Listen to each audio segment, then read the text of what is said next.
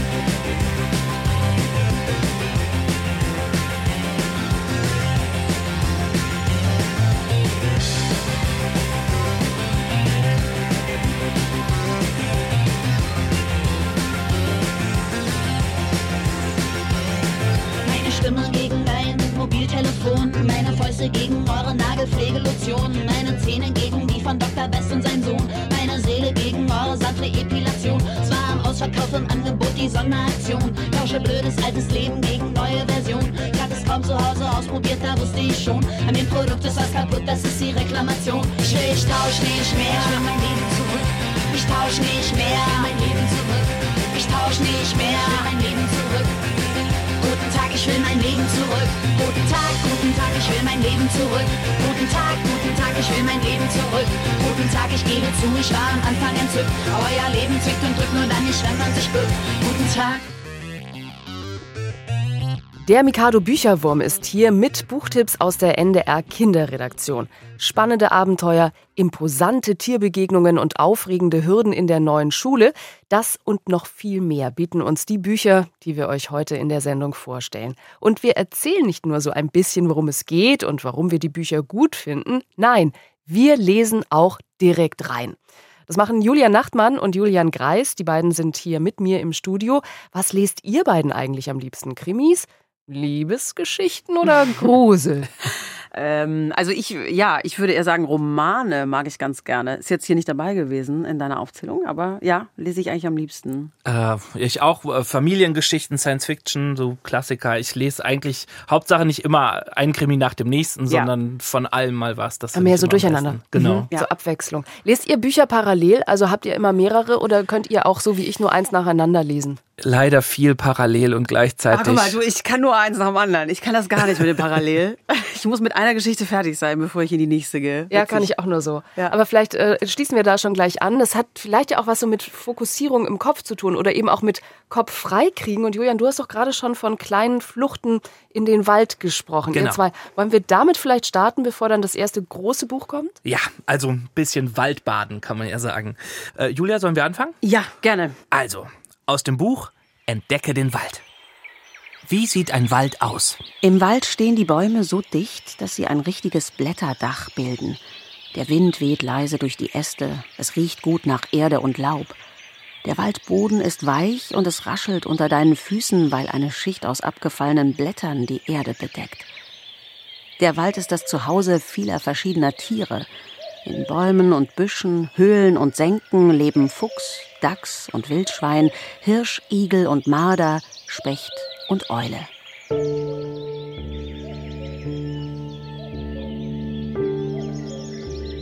Und es klingt auch immer so toll im Wald. Wenn ich das Blätterrascheln, die Vögel und die Ruhe um mich herum habe, dann kann ich echt immer so richtig gut entspannen. Ja, ich mag das auch richtig gern. Ich versuche so oft es geht, in den Wald zu fahren. Da kommt man total schnell runter. Ja. Auch wenn es mal gerade ein bisschen stressiger ist oder Das so. Ne? stimmt, ich finde es auch richtig schön. Ja.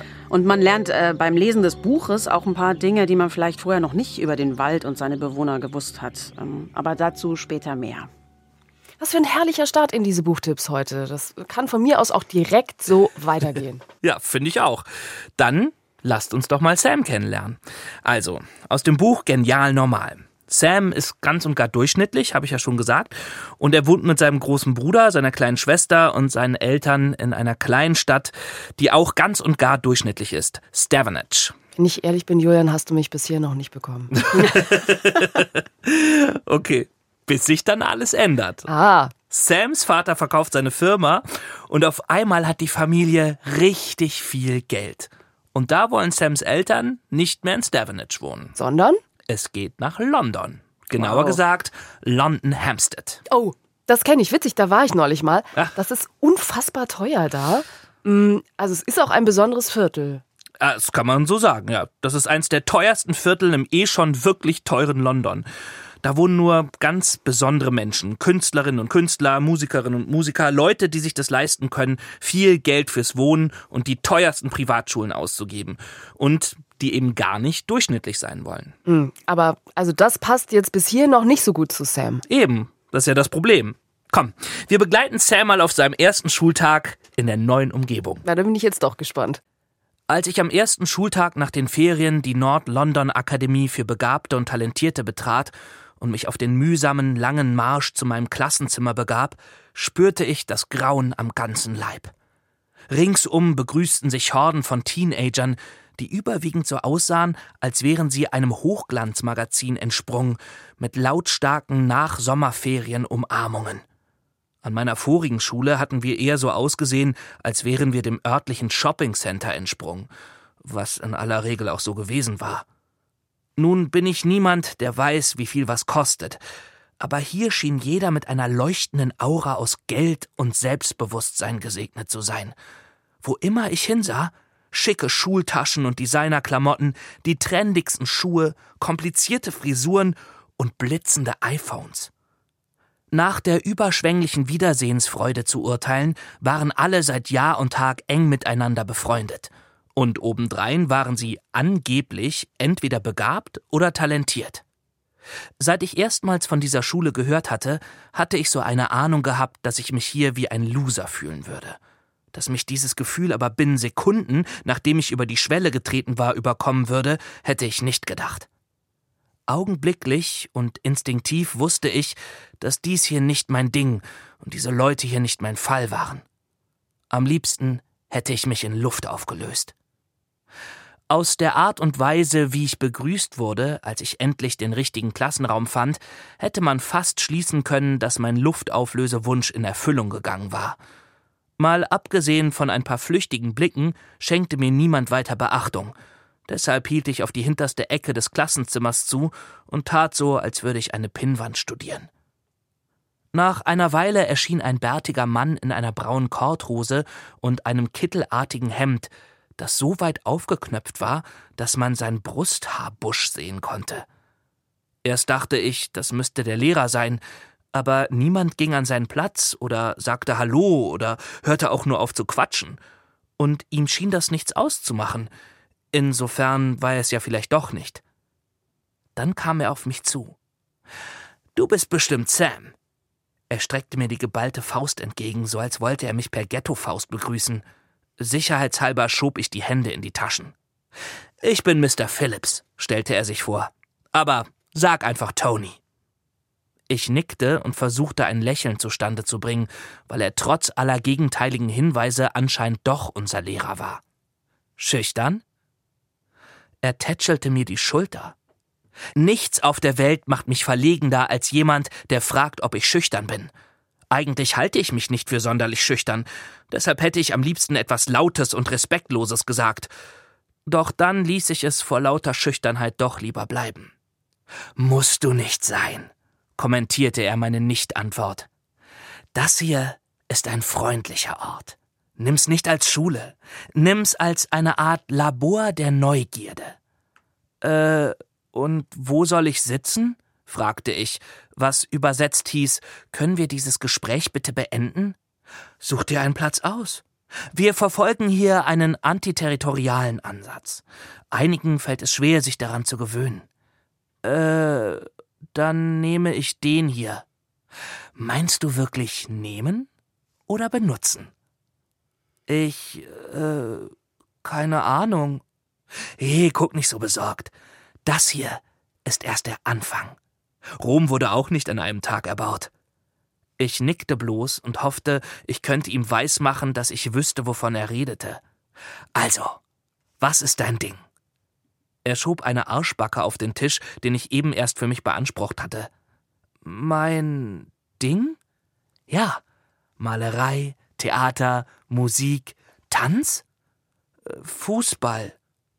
Das Grinsen, das einen seiner Mundwinkel dauerhaft nach oben zu ziehen schien, erstarrte. Das äh, war ein Witz, oder? Äh, nein. Wieso? Ähm, äh, hör zu, Sam. In deinem Alter ist es völlig normal, dass man sich gegen Autoritätspersonen auflehnt. Das respektiere ich. Es kann eine gesunde Reaktion sein, und in einem toleranten Umfeld ist es mitunter nicht leicht, ein geeignetes Ventil für dieses Bedürfnis zu finden. Stimmt's? Nee, ich mag Fußball einfach. Hör mal. Wenn es irgendein Wort gibt, das ich in diesem Klassenraum absolut nicht benutzen will, dann ist es Regeln. So arbeiten wir nicht. Aber deine Eltern müssen dir doch von unserem pädagogischen Ethos erzählt haben, oder? Äh, Peter, wie bitte was, Tos? Wir bewegen uns hier innerhalb eines kindzentrierten, hierarchiefreien Rahmens. Es gibt nur wenige Dinge, auf die wir großen Wert legen. Wechselseitiger Respekt, Inklusivität und kein Fußball. Was? Einen Ball zu kicken ist ein gewaltsamer Akt. Wir wissen, dass das Aggressionen und geschlechterstereotypes Verhalten fördert. Ballspiele sind schon in Ordnung, bis zu einem gewissen Maß, solange sie nicht zu einem Wettbewerb führen. Aber Fußball ist tabu. Fußball und Rauchen. Obwohl wir beim Rauchen meist ein Auge zudrücken.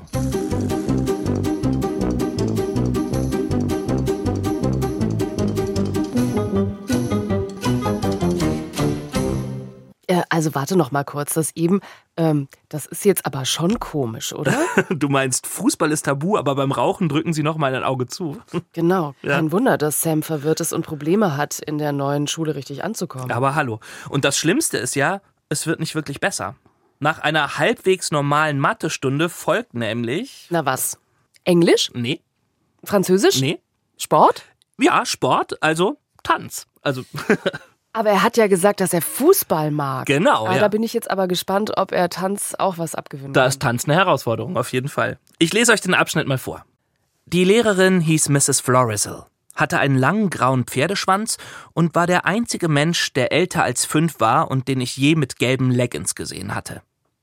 Die Stunde fing damit an, dass die ganze Klasse sich im Kreis aufstellte, sich an den Händen nahm und mit geschlossenen Augen atmete. Um unser Herzzentrum ins Gleichgewicht zu bringen. An jeder normalen Schule hätte das sofort zu einer Meuterei geführt. Doch die anderen kamen der Aufforderung ohne Widerworte nach. Ich war der Einzige, der sich weigerte.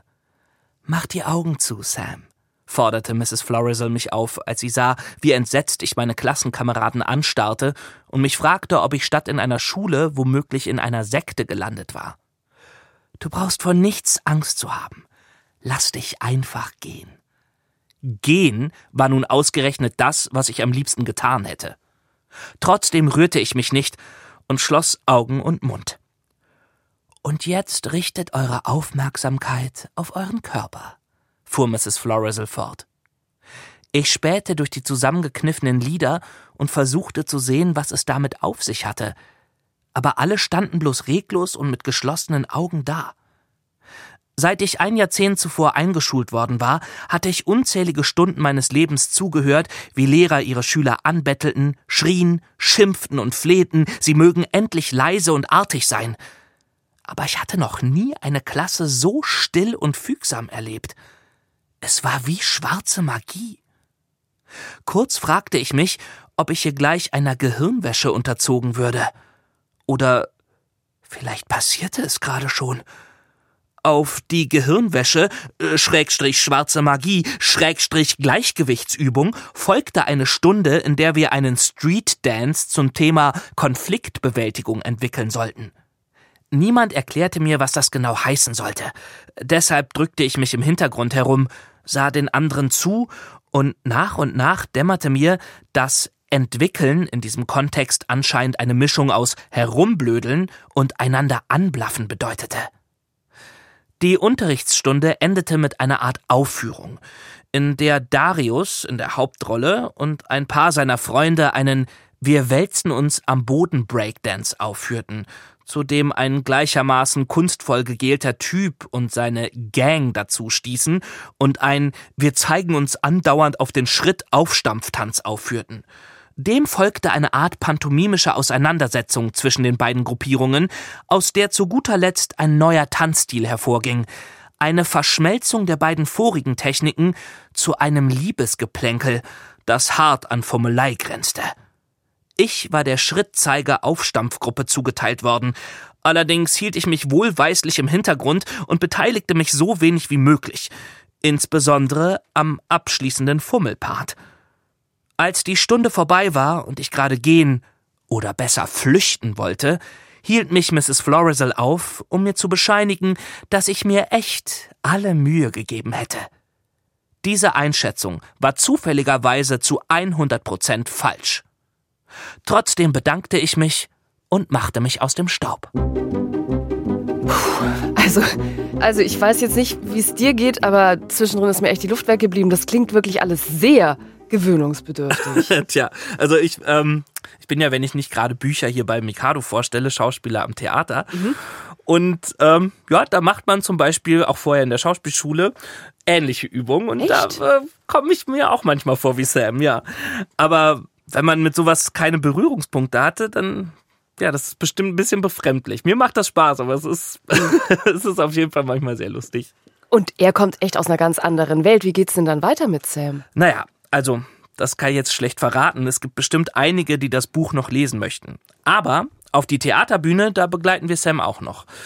Wie es wohl um seine Schauspieltalente steht. Das wird bestimmt auch noch interessant. Danke, Julian, dass du uns mitgenommen hast in Sams Welt. Das waren Ausschnitte aus Genial Normal, mein Leben unter Supertalenten von William Sutcliffe. In Deutschland wurde das Buch im Ars Edition Verlag herausgebracht. Und, ihr habt es ja schon gehört, das Buch ist echt cool geschrieben und ich würde sagen, für alle älteren Kids und Teenager wirklich empfehlenswert. Und hier kommt unsere erste Gewinnspielfrage für euch. Welche Sportart ist an Sams neuer Schule absolut tabu? Wisst ihr die richtige Antwort? Dann merkt sie euch. Drei weitere Fragen folgen noch und in unserem Gewinnspiel heute könnt ihr dann eines der Bücher gewinnen, die wir in der Sendung vorstellen. Wie ihr mitmacht, hört ihr später auch noch bei uns.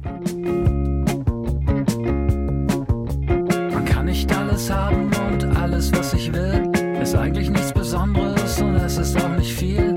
Alles, was ich will,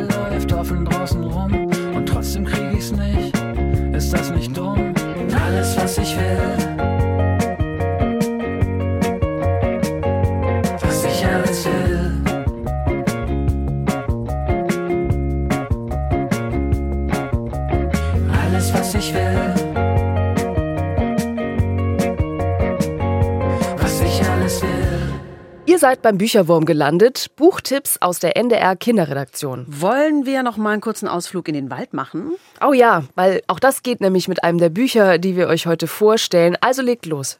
Dieses Mal geht's um die wohl wichtigsten Waldbewohner. Das sind ne, die Bäume. Genau. Welche Bäume gibt es im Wald? Viele Bäume im Wald haben Blätter. Das sind Laubbäume. Andere haben längliche, harte Nadeln. Diese Bäume nennen wir Nadelbäume. Ein Wald aus Nadel- und Laubbäumen heißt Mischwald. Egal ob klein oder groß, jeder Baum hat einen Stamm und Wurzeln, die ihn in der Erde festhalten. Die Äste, Zweige und Blätter ragen nach oben zum Licht. Sie bilden zusammen die Baumkrone. Wovon leben die Bäume? Ein Baum ist ein Lebewesen und er wächst sein Leben lang. Zum Leben braucht ein Baum Wasser, Licht und Luft. Das Wasser, das er mit seinen Wurzeln aus der Erde zieht, enthält alle wichtigen Nährstoffe. Bekommt er dann auch noch genug Licht, kann ein Baum groß und alt werden. Jeder Baum wächst aus einem Samen. Bis aus dem Keimling ein großer Baum wird, dauert es aber viele Jahre. Mir fällt gerade auf, dass wir heute ja ganz schön unterwegs sind. Erst in der Stadt, eben noch im Wald und jetzt gleich im Meer. Stimmt. In unserem nächsten Buchtipp für euch. Ja, genau, das habe ich für euch mitgebracht. Der verschwundene Wal heißt es, hast du vorher gesagt. Ja, genau, das stimmt. Und äh, bis wir da so richtig im Meer ankommen, also in der Geschichte, dauert es ein bisschen und ist auch ein bisschen traurig. Wieso? Was passiert? Äh, Rio, die Hauptfigur in diesem Buch, muss zu seiner Oma, weil seine Mutter ziemlich schwer krank ist. Oh nein. Ja, leider ja. Und er hat überhaupt keine Lust darauf. Erst ab dem Moment, als er Marina kennenlernt, wird es etwas besser. Na, dann lass uns doch mal reinhören ins Kennenlernen von Rio und Marina. Rio war am Strand gelandet. Obwohl überall Kinder Volleyball spielten, fühlte Rio sich allein. Warum hatte seine Mutter ihn bloß hierher geschickt? Verzweifelt schaute er sich um, als könnte die Antwort einfach vom kalifornischen Himmel fallen. Er würde seiner Großmutter sagen, sie solle ihn ins nächste Flugzeug setzen. Er würde sie anflehen, falls nötig. Dann würde er die Ärzte überzeugen, dass sie ihn ins Krankenhaus ließen und dann. Hier stockten seine Gedanken. Denn was genau sollte er in London anfangen? Er wollte ja einfach nur, dass es seiner Mutter besser ging. Aber ganz egal, wie schnell er von der Schule nach Hause gelaufen war, auf wie viele Wochenendunternehmungen er verzichtet hatte, um bei ihr zu sein, wie oft er das Essen gekocht und wie fest er ihre Hand gehalten hatte, das hatte alles nicht gereicht. Seit Rio denken konnte, kümmerte er sich um sie. Und er hörte auch nicht damit auf, als ihre Freunde schon lange nicht mehr vorbeikamen. Trotzdem hatte er nicht verhindern können, dass sie ins Krankenhaus musste. Er wusste nicht, wie lange er so dasaß, vielleicht nur Sekunden, vielleicht aber auch Stunden. Doch nach einer Weile merkte Rio, dass er nicht allein war. Nicht, dass auf der Bank neben ihm jemand gesessen hätte. Es war eine andere Art von Gesellschaft, die viel tröstlicher war. Die Gesellschaft des Ozeans, der auf den Strand strömte und sich wieder zurückzog. Er kam und ging wie der Atem. Ein, aus, ein, aus, ein, aus. Und mit den Atemzügen kam die Idee. Vielleicht trug der Ozean sie aus den Weiten der See zu Rio herüber, oder vielleicht kam die Stimme noch aus viel größerer Tiefe, wie auch immer, ein Plan ploppte wie durch Magie in seinem Kopf auf. Er hatte seine Mutter zwar nicht vor dem Krankenhaus retten können, aber es war nicht zu spät, sie auch jetzt noch zu retten. Er würde nach Walen Ausschau halten und ein Paar für seine Mutter finden. Und dann würde er Fotos von den Walen machen und Videos, ein prächtiger Wal nach dem anderen. Und dann würde er alles seiner Mutter schicken, denn sie guckte ja wohl irgendwann mal auf ihr Handy. Und dann hatte sie etwas, was sie wieder zum Lächeln brachte. Denn wenn die Wale sie wieder glücklich machen konnten, dann konnte sie ja vielleicht, vielleicht sogar wieder gesund werden und brauchte nicht mehr so lange im Krankenhaus zu bleiben. Die Idee leuchtete und funkelte in seinem Kopf, und ohne auch nur einen weiteren Atemzug abzuwarten, rannte Rio zurück zu der Stelle, wo ihm zuvor eine Bude für Wahlbeobachtungstouren aufgefallen war. Während er über die hölzerne Uferpromenade raste, jagten und wirbelten die Gedanken in seinem Kopf, so schnell, dass ihm schwindelte und er kaum hinterherkam. Schließlich war er bei der Bude angelangt, der Schweiß lief ihm über den Nacken und sein Atem ging rau und rasselnd. An der Bude konnte man tatsächlich Wahlbeobachtungstouren buchen. Aber erstens war das letzte Boot vor zwei Stunden abgefahren und zweitens war die Bude geschlossen. Die nächste Tour fand erst morgen statt, und als Rio den Preis sah, schluckte er. Das war viel Geld für eine Stunde. Er hatte ein bisschen gespart, aber das Geld war auf seinem Konto in England. Frustriert schlug er mit den Fäusten gegen die Bude. Sein Plan war gescheitert, bevor er überhaupt begonnen hatte. Mit hängenden Schultern ging Rio zurück und versuchte angestrengt, den Kloß in seinem Hals zu ignorieren. Da nahm er aus dem Augenwinkel etwas Rotes wahr. Jemand stand auf dem Pier. Rote Latzhose, blonde Mähne. Vollkommen reglos stand ein Mädchen da und blickte mit einem Fernglas aufs Meer hinaus. Hin und wieder ließ sie es sinken und schrieb etwas in ein Notizbuch. Rio konnte seine Neugier nicht bezwingen, und ohne nachzudenken ging er auf sie zu. Er war noch etwa zehn Meter von ihr entfernt, und als ob sie spürte, dass sie beobachtet wurde, fuhr sie herum und schaute sich rasch um, bis sie ihn sah. Aufgeregt winkte sie ihn zu sich. Guck mal, sagte sie hastig, anscheinend gar nicht verwundert, ihn zu sehen, und zeigte mit dem Finger auf einen Punkt irgendwo am Horizont. Schnell, sonst verpasst du ihn. Sie packte Rio bei den Schultern und drehte ihn zum Ozean. Schrie sie. Der Schwanz! Rio kniff die Augen zusammen. Und da, so schnell, fast wäre es ihm entgangen, eine gigantische, majestätische, dunkel glänzende Schwanzflosse glitt aus dem Wasser empor und tauchte dann wieder ab. Ein Wal!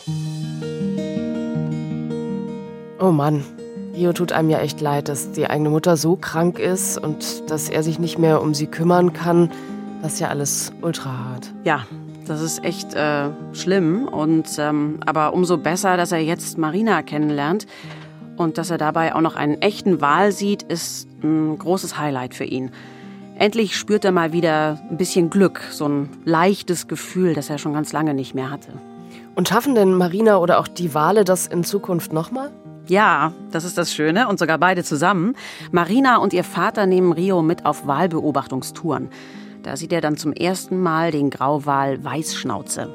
Das war früher der Lieblingswal seiner Mutter und mit ihm freundet er sich richtig an. Jetzt ging es los. Obwohl es keine Garantie dafür gab, dass sie Weißschnauze sehen würden, schlug Rios Herz schneller und er wünschte plötzlich ganz heftig, seine Mutter wäre hier bei ihm. Die Sehnsucht war so mächtig, dass er sich am Bootsrand festhalten musste. Auch wenn sie nicht hier war, er war hier, und er würde für sie Ausschau halten. Wie lange warten wir? flüsterte Rio. Er wusste nicht recht, wieso sie flüsterten, aber er spürte, dass laute Stimmen auf dem Ozean nichts zu suchen hatten. Das kann man nicht wissen, murmelte Marina. Wir müssen einfach Geduld haben. Die Wellen schlugen weiter gegen den Rumpf, Sogar das Boot schien zu warten. Während Marina ihr Notizbuch aus der Tasche holte für den Fall, dass sie Wale sahen, schaute Rio durch sein Fernglas. Es war klein, aber stark und holte die Ferne erstaunlich klar heran. Was mit bloßem Auge wie weiße Flecken ausgesehen hatte, entpuppte sich als Pelikane, die sich auf dem Wasser ausruhten. Weit draußen erkannte er die Umrisse eines Segelschiffs, das von hungrigen Möwen umkreist wurde. Was er jedoch nicht sah, war ein Wal, da! rief Marina aufgeregt und zeigte zum Horizont. Marina nahm Rios Hand und schob sie in die richtige Richtung, damit er mit dem Blick folgen konnte. Siehst du, auf fünf Uhr, ein Grauwal! Tatsächlich, da war er, keine fünfzig Meter entfernt. Ein riesiger Blas brach aus dem Meer hervor wie ein umgedrehter Wasserfall. Der Atem eines Wals. Von der Küste aus war es unmöglich gewesen, den Wal atmen zu hören. Doch hier, bei ausgeschaltetem Motor, hallte sein lautes Prusten über das Wasser. Das Erstaunlichste war jedoch nicht das Geräusch des Atems, sondern seine Form. Das Wasser, das der Wal ausstieß, spritzte nicht einfach in einem geraden Strahl nach oben, es sah aus wie ein Herz, Rio fixierte die Stelle, wo der Wal gewesen war. Das Licht, das sich auf dem Wasser brach, war so hell, dass es sich in einem schimmernden blauen Dunstschleier emporkräuselte. Und in dem Moment, als Rios Ellbogen anfingen zu pochen und er dachte, er könnte keinen Augenblick länger in dieser Position verharren, hörte er es. Das laute Prusten, als der Wal wieder ausatmete. Diesmal noch näher am Boot. Rio beugte sich vor und schnappte nach Luft, denn in dem herzförmigen Atem des Wals befand sich das Schönste, was er je gesehen hatte. Ein Regenbogen? Nicht bloß ein Regenbogen, flüsterte Marina. Ein Regenbogenherz. Das Herz glitzerte und leuchtete, als wäre es magisch. Das liegt an dem Öl in ihrem Atem, in dem sich die Sonnenstrahlen brechen, erklärte Marina. Um Rio herum klickten und surrten die Kameras, doch er war wie erstarrt. Er hatte keine Worte für das Gefühl, das ihn durchströmte. Er hatte noch nie etwas Vergleichbares empfunden. Das war ganz anders als im Zoo, wo man durch eine Mauer oder einen Zaun von den Tieren getrennt war.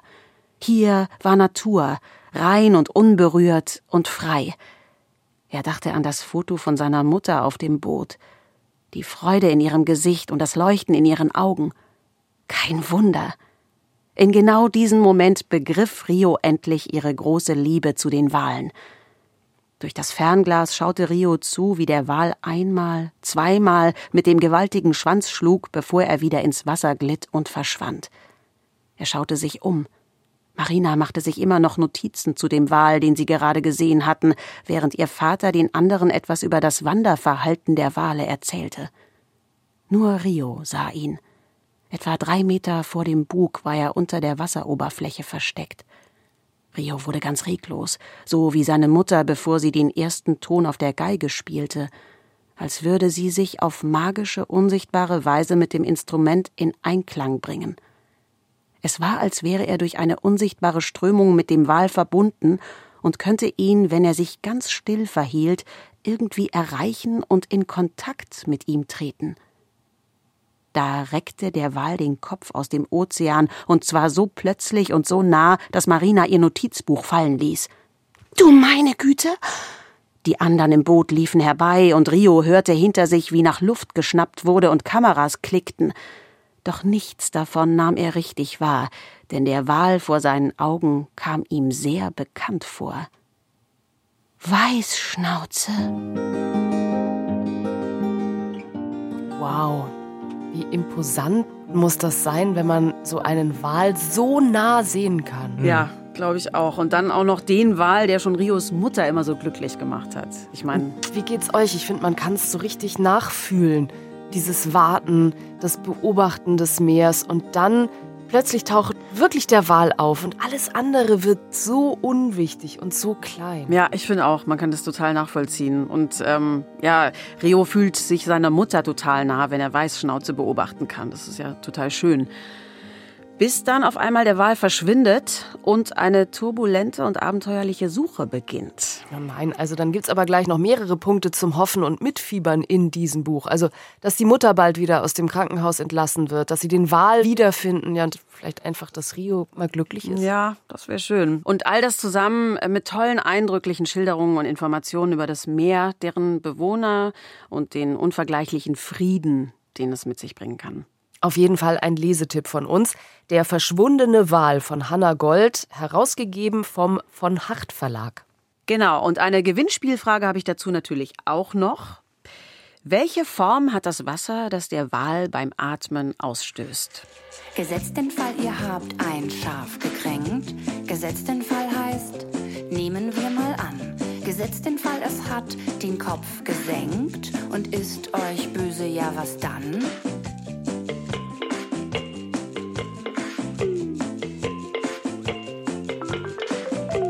Dann solltet ihr dem Schaf was Liebes sagen. Ihr könnt ihm dabei auch den Rücken streicheln. Ihr dürft nicht, na warum, so sauer fragen. Ihr müsst dem Schaf mit Freundlichkeit schmeicheln.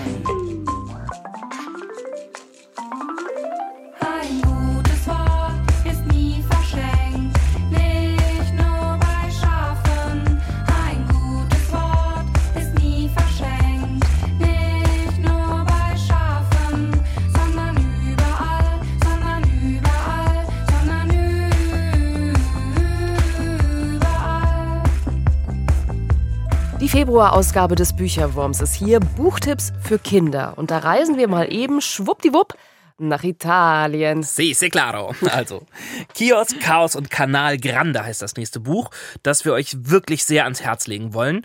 Und das nimmt uns mit nach Venedig. Klingt richtig gut, besonders jetzt in der kalten Jahreszeit. Endlich wieder Sonne, Wärme und Eiscreme. Genau. Und eine etwas verrückte Großmutter. Was? Auch Noah, den wir in diesem Buch begleiten, reist zu seiner Oma nach Venedig für die Ferien. Allein? Ja, seine Eltern müssen sich sortieren, was vermutlich trennen heißt, Mhm. denkt zumindest Noah. Oh Mann. Und Noahs Oma ist, ja, kann man sagen, ganz schön speziell. Früher war sie einmal Opernsängerin, aber von diesem Glanz vergangener Tage ist wenig übrig. Und jetzt hat sie einen kleinen Kiosk. Das ist wirklich eine ungewöhnliche Wendung im Lebenslauf. Lass uns mal reinhören in die Geschichte. Buongiorno! Vor Schreck falle ich beinahe vom Sofa. Oma steht vor mir, draußen wird es gerade erst hell. Offenbar bin ich doch noch eingeschlafen. Sie ist schon angezogen und geschminkt. Ich bin zu geschockt, um irgendetwas zu sagen. Jetzt aber raus aus den Federn, sagt sie. Höchste Zeit. Signora Violetta kommt nie zu spät. Äh, wie spät ist es denn? frage ich. Viertel nach sechs. Ihre Hände bewegen sich, als würde sie dirigieren. Um sieben beginnt die Arbeit. Hopp, hopp, hopp. Oma stöckert voraus. Ihre Absätze machen das einzige Geräusch, das zu hören ist. Einmal bleibt ihr Schuh in einer Ritze zwischen den Steinplatten stecken und sie muss den Riemen neu schnüren. Die Dinger bringen mich noch mal um, murmelt sie. Wir kommen auf einen verwinkelten Platz, gehen unter einem Bogen durch die nächste Gasse, dann direkt am Wasser entlang und über eine schmale Brücke. Du musst dir den Weg gut einprägen, sagt Oma, als wir auf der Brücke stehen. Ich blicke zurück und könnte schon jetzt nicht mehr sagen, wo wir hergekommen sind. Venedig ist ein riesiges Labyrinth mit tausend Brücken. Oma ist echt verrückt, denke ich. Es ist kurz vor halb sieben. Eins von den Fenstern entlang des Kanals ist erleuchtet und das Licht spiegelt sich auf dem Wasser. Ansonsten ist die Stadt wie ausgestorben. Wir gehen durch noch mehr Gassen, kommen an einer Kirche vorbei und über noch eine Brücke und noch eine. Und dann stehen wir auf einem Platz, der zwar nicht so groß ist wie ein Fußballfeld, aber vielleicht wie zwei Tennisfelder. Oma bleibt stehen, stellt ihre Handtasche ab, breitet die Arme aus und saugt die Luft ein. Mein Campo, sagt sie. Morgens um halb sieben gehört er nur mir. Ich sehe mich um. Der Platz hat eigentlich nichts Besonderes. Es gibt einen Brunnen, der aber mit einem Deckel verschlossen ist, und einen kleinen Kiosk mit heruntergelassenen Rollläden. Außerdem ein paar kleine Läden und ein Café, in denen noch nichts los ist, und ein Hotel mit einer Terrasse, das frisch gestrichen und irgendwie zu groß für den Platz ist. Oma hebt ihre Handtasche auf. Und jetzt ans Werk! Während sie auf den Kiosk zusteuert, kramt sie in ihrer Handtasche nach dem Schlüsselbund. Dann schließt sie den Kiosk auf, hängt ihre Handtasche über die Klinke und sagt: Steh nicht rum wie bestellt und nicht abgeholt. Hilf mir lieber, die Sachen rauszustellen. Sie nimmt ein Drahtgestell mit Stadtplänen von einem Haken und reicht es mir. Das muss links neben dem Tresen eingehakt werden. Ich gehe um den Kiosk herum, finde einen Haken neben dem Rollladen, der irgendwie passend aussieht, und hänge das Gestell ein. Danach habe ich noch Zeit für genau einen kurzen Gedanken. Meine Oma hat einen Kiosk. Bevor der Kiosk ruft, wo bleibst du denn? Hier gibt's noch mehr zu tun. Warst du schon mal in Venedig, Julian? Äh, ja, schon zweimal. Und ist das wirklich so krass, sich dort einen Weg zu merken? Ja, total, wirklich. Man, man läuft durch die Gassen und weiß dann irgendwann nicht mehr, wo man ist. Und da, wo die Touristenströme sind, da kann man dann einfach hin. Ja. Alles sieht irgendwie gleich aus. Das heißt, äh, Noahs Problem ist dir bekannt. Das, ja. Ich wäre an Noahs Stelle auch total aufgeschmissen. Dieses Labyrinth Venedigs zu durchlaufen, wird aber ja, würde ich schätzen, nicht Noahs einzige Aufgabe bleiben, oder? Nee, das wird noch richtig abenteuerlich. Und die Sprachbarriere, die hilft ihm da auch nicht wirklich weiter. Ach, der spricht gar nicht Italienisch. Nee. Oh, lass uns doch mal hören. Hier kommt der zweite Leseausschnitt. Auf dem Stadtplan, den Oma mir gegeben hat, sieht Venedig aus wie eine große Insel, die noch einmal in ganz viele Mini-Inseln unterteilt ist. Und die sind untereinander mit Brücken verbunden. Die meisten Mini-Inseln bestehen nur aus zehn Gassen oder sogar noch weniger. Und das heißt, solange ich über keine Brücke gehe, befinde ich mich auf jeden Fall auf der Insel, auf der auch der Campo Santa Marina ist, auf dem sich Omas Kiosk befindet. Verlaufen kann ich mich also erst, sobald ich über eine Brücke gehe. Plötzlich steht ein Mädchen vor mir und stemmt eine Hand in die Hüfte. Als ich zu ihr aufsehe, redet sie auf mich ein, und ich muss an die Murmeln denken, wie sie alle auf einmal in das Holzfach klackern. Vielleicht klingt Italienisch einfach so. Äh, ich kann kein Italienisch, sage ich, aber das Mädchen redet nur weiter auf mich ein und zeigt auf mein Smartphone. Äh, ist nur ein blödes Spiel, sage ich und schließe schnell die Worträuber-App, weil ich nicht will, dass sie sieht, was ich für Babyzeug mache. Äh, ich habe aber auch noch andere Apps, Aquapark zum Beispiel. Ich mache die App auf und drehe mein Smartphone so, dass sie den Bildschirm sehen kann. Sie scheint kurz zu überlegen, dann lässt sie ihr Jojo runterrollen und wieder zurückschnurren, das kann sie ziemlich gut, finde ich, streckt mir die Zunge raus und stolziert davon Richtung Hotel.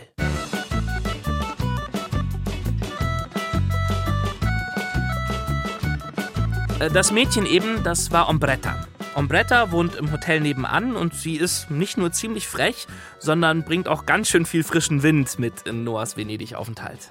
Es klingt auf jeden Fall nach einer schönen Urlaub-Sommer-Geschichte. Ja, auf jeden Fall. Was macht denn das Buch so richtig empfehlenswert? Noah ist auf jeden Fall ein Typ, mit dem man sich identifizieren kann.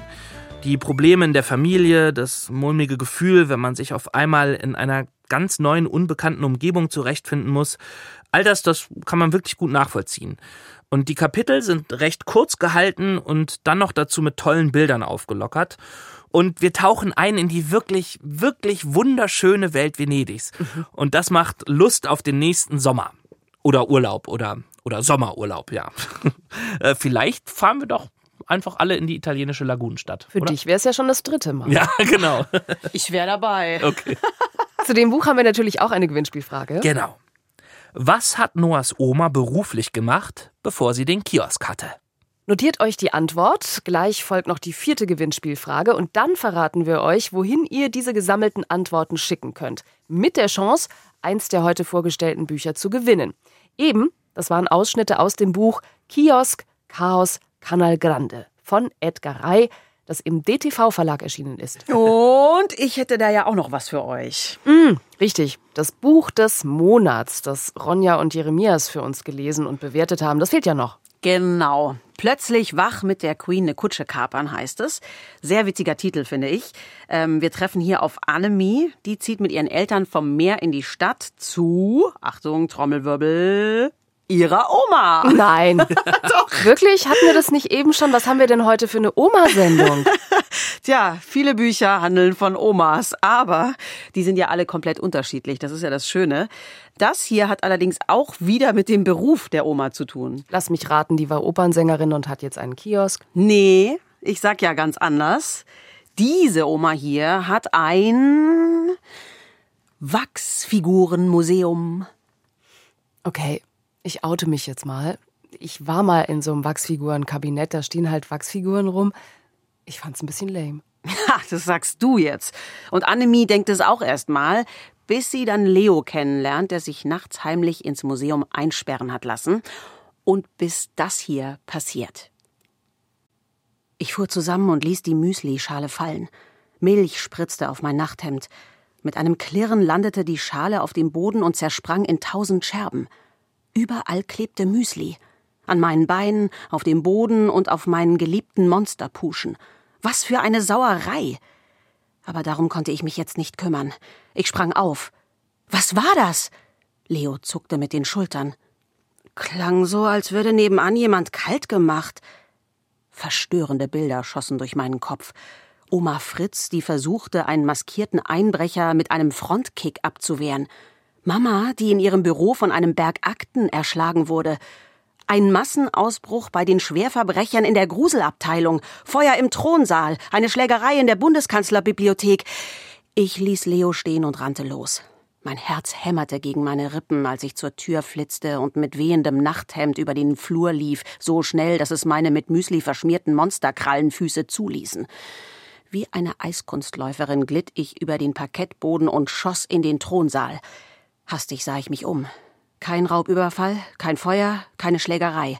Alles wirkte völlig normal.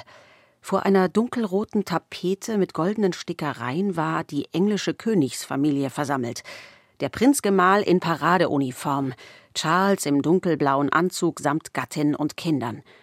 Oma Fritz stand zwischen den lächelnden, gut gekleideten Figuren wie das schwarze Schaf der Familie. Sie war kreidebleich. Ihre kurzen grauen Haare standen in alle Richtungen ab und ihre karierte Bluse war noch zerknitterter als ihr Gesicht. Sie sah aus, als hätte sie in ihren Klamotten geschlafen. Was ist los? fragte ich. Stumm zeigte Oma Fritz auf den Platz neben Prinz Philipp, dem Mann der britischen Königin. Er war leer. Ich bemerkte kaum, dass Leo hereinkam. Entsetzt starrte ich auf die Stelle, die eigentlich nicht leer sein sollte. Verdammt, flüsterte ich. Die Queen ist weg. Ich glaub, mir wird schlecht. Oma Fritz klammerte sich an den Prinzgemahl, der bedenklich schwankte. Dann sackte sie auf dem englischen Thron zusammen. Oma! Mit einem Satz war ich bei ihr und nahm ihre Hand. Was ist passiert? fragte Leo. Ich verdrehte die Augen. Der konnte auch nichts anderes als dumme Fragen stellen. Ich drückte Oma Fritz Hand. Was ist passiert? Wenn ich das wüsste. Oh. Seufzend rieb sich Oma Fritz die Augen. Sie sah müde aus. Gestern Abend war die Queen noch da. Jetzt ist sie verschwunden. Das ist eine Katastrophe.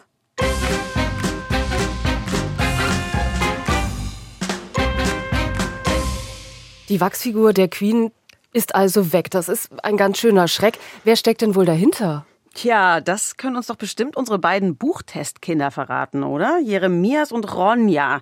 Wie fanden denn die beiden das Buch? Ja, das habe ich sie gefragt. Hallo ihr beiden, hallo Jeremias, hallo Ronja. Hallo. Vielleicht stellt ihr euch am Anfang einmal kurz vor. Ich heiße Ronja, bin neun Jahre alt und wohne in Bremen. Ich bin Jeremias, bin zehn Jahre alt und wohne in Saarstedt. Was liest ihr denn sonst gerne, Jeremias? Hast du ein bestimmtes Genre an Büchern? Eigentlich lese ich alle Bücher ganz gerne. Also ich lese nicht so gerne Bücher, wo irgendwie sowas, also man könnte jetzt nicht sagen, ich lese nicht so gerne Krimis, aber man könnte halt sagen, dass ich nicht so gerne Bücher lese, wo jemand stirbt oder so. Ich, ich lese auch der kleine Vampir und sowas. Mhm. Und so Fantasy-Bücher, so wie das halt und solche Bücher. Okay. Und die mag ich ja auch ganz gerne. Aber so richtig was sterben, das lese ich nicht. Das mag ich sowas nicht. Also zu sehr Krimi darf es nicht sein, aber wir wissen ja auch noch gar nicht so richtig viel, worum es jetzt in diesem Buch geht. Also, die Queen ist äh, verschwunden, aber es stirbt keiner, höre ich raus, Ronja. Genau. Was hat dir denn besonders gut gefallen an der Geschichte? Also, mir hat gut gefallen, als sie die Queen da aus dem Café geholt haben. Da war so ein Café, wo sie sie gefunden haben, lebendig. Und das hat mir gut gefallen, weil die ist dann da raus und hat gesagt, wie, ich muss nicht bezahlen. Das macht doch immer mal, das machen doch immer die, vom, die da mich bedienen. Okay, also äh, wie die richtige Queen, äh, vermutlich normalerweise auch, die hatte bestimmt auch kein Geld dabei. Aber wir müssen vielleicht auch noch mal eins vorher ansetzen. Jeremias, warst du schon mal in einem Wachsfigurenkabinett? Nein. Da stehen ja eigentlich quasi echte Menschen, aber so nachgeformt aus Wachs einfach in der Ecke rum. Und das Witzigste, glaube ich, was man machen kann, ist, dass man sich daneben stellt und Fotos macht. Oder Ronja, warst du schon mal in so einem Kabinett? Nee, ich wusste nicht mehr, mehr dass es sowas gibt. Ah, also erst äh, sind quasi die Figuren da alle aus, aus Wachs und quasi, ja, man kann die nur anfassen und dann ist der Witz an der Geschichte, aber die Queen ist dann echt? Also ein echter Mensch, Ronja? Ja, genau. Die, die kann halt lebendig werden und dann muss man das am Ende zu einer Verschwörung machen, dass sie wieder zu Wachs wird. Mm, okay, also erst Wachs, dann ist sie echt, dann passieren Dinge und zum Schluss ist sie vielleicht wieder aus Wachs. Jeremias, mm, wie hat dir das Buch gefallen? Wie würdest du es zusammenfassen? Also ich finde es ganz gut. Ich finde es auch witzig und spannend. Meine Lieblingsfigur war Annemie. Die Hauptperson, also von der wir gerade schon, die mit der Müslischale. Genau. Genau. Die kommt ja in dem Ausschnitt so ein bisschen tollpatschig rüber, aber danach wird die zur Heldin. Ja. Ja, könnte man so sagen. Die hat sich ja im Endeffekt eigentlich mit der Müsli-Schale, ich will jetzt nicht zu viel verraten, aber das ist jetzt irgendwie ein bisschen der falsche Ausdruck, weil eigentlich hat sie sich einfach nur erschrocken vor Leo, weil sie gedacht hat, das wäre, er wäre ein Märchenprinz, der lebendig geworden ist, weil der sieht ein bisschen aus wie eine der Wachsfiguren. Oh, okay. Jeremias, du wolltest aber auch gerade noch was erzählen. Leo wird ja dann ihr Freund. Das ist auch Teil der Geschichte. Ja, der wird ja dann auch bei den Abenteuern, die sie nämlich zusammen erleben, als sie die Wachsfigur suchen, befreunden die sich miteinander und am Ende wird dann eigentlich auch alles gut. Genau, wir verraten nicht zu viel bei unserem Testlesen, aber jetzt haben wir so eine grobe Vorstellung. Gibt es auch irgendwas, was ihr doof fandet, Ronja? Nee, eigentlich tatsächlich nicht. Ich fand das Buch tatsächlich ziemlich cool. Also eine klare Ja, Empfehlung. Jeremias, bei dir? Ja, ich fand es auch richtig toll, aber ich fand eine Sache nicht so toll.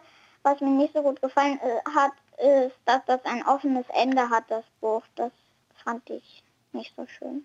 Witzig. Finde ich bei Büchern auch immer total doof, denke ich mir. Jetzt habe ich doch das ganze Buch gelesen, will ich auch ein Ende haben vom Autor. Aber das machen ja ganz viele. Ne? Das äh, kann natürlich anderen gut gefallen, die dann so ihr eigenes Ende in der Fantasie haben wollen. Ronna, hat dich das auch gestört? Ja, das hat mich ein bisschen gestört, aber nicht so dolle.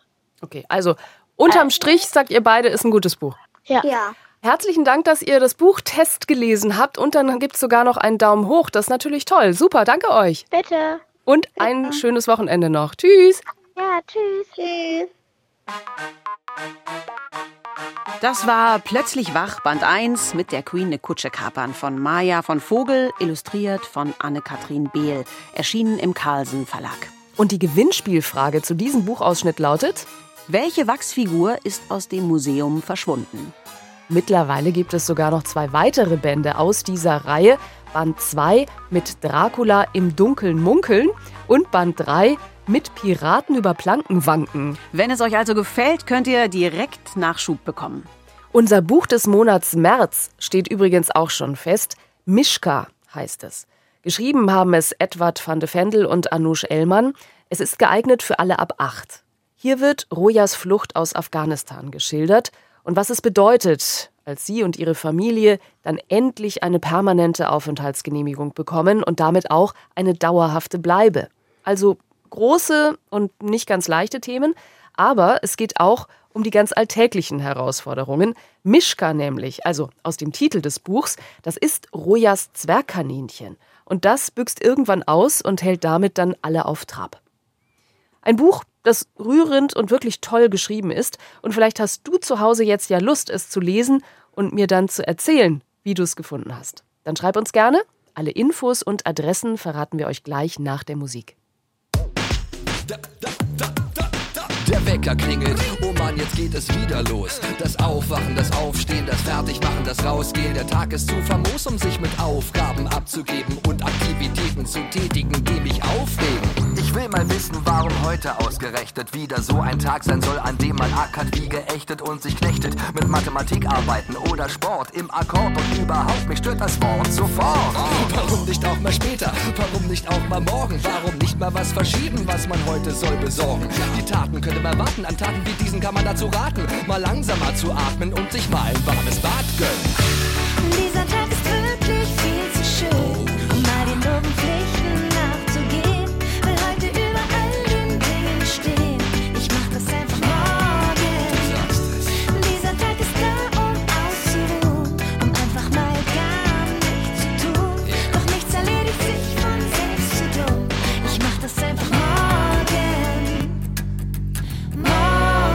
Wenn ihr gerne Bücher lest und hier beim Bücherwurm einmal unser Buch des Monats Test lesen wollt, dann schreibt uns doch über unsere Internetseite ndr.de-mikado.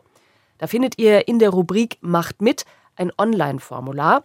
Das dann ganz einfach ausfüllen und mit ein bisschen Glück schicken wir euch dann eines der kommenden Bücher des Monats zu. Wir sind natürlich sehr gespannt auf euer Urteil und wir freuen uns jetzt auf eure Bewerbungen. Und hier kommt jetzt noch die Adresse für unser Gewinnspiel. Wenn ihr unsere vier Rätselfragen richtig beantworten könnt, dann schreibt uns gern und verratet uns unbedingt noch zwei Dinge.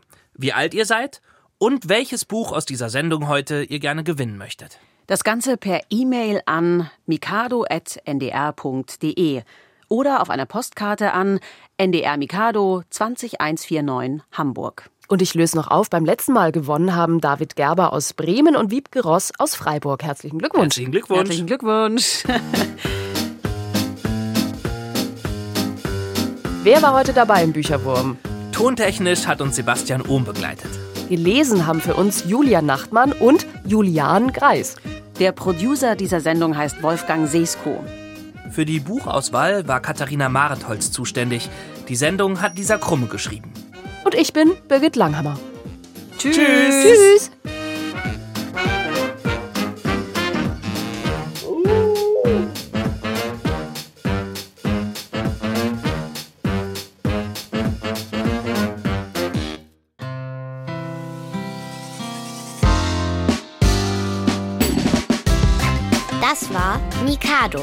Podcast für Kinder vom NDR.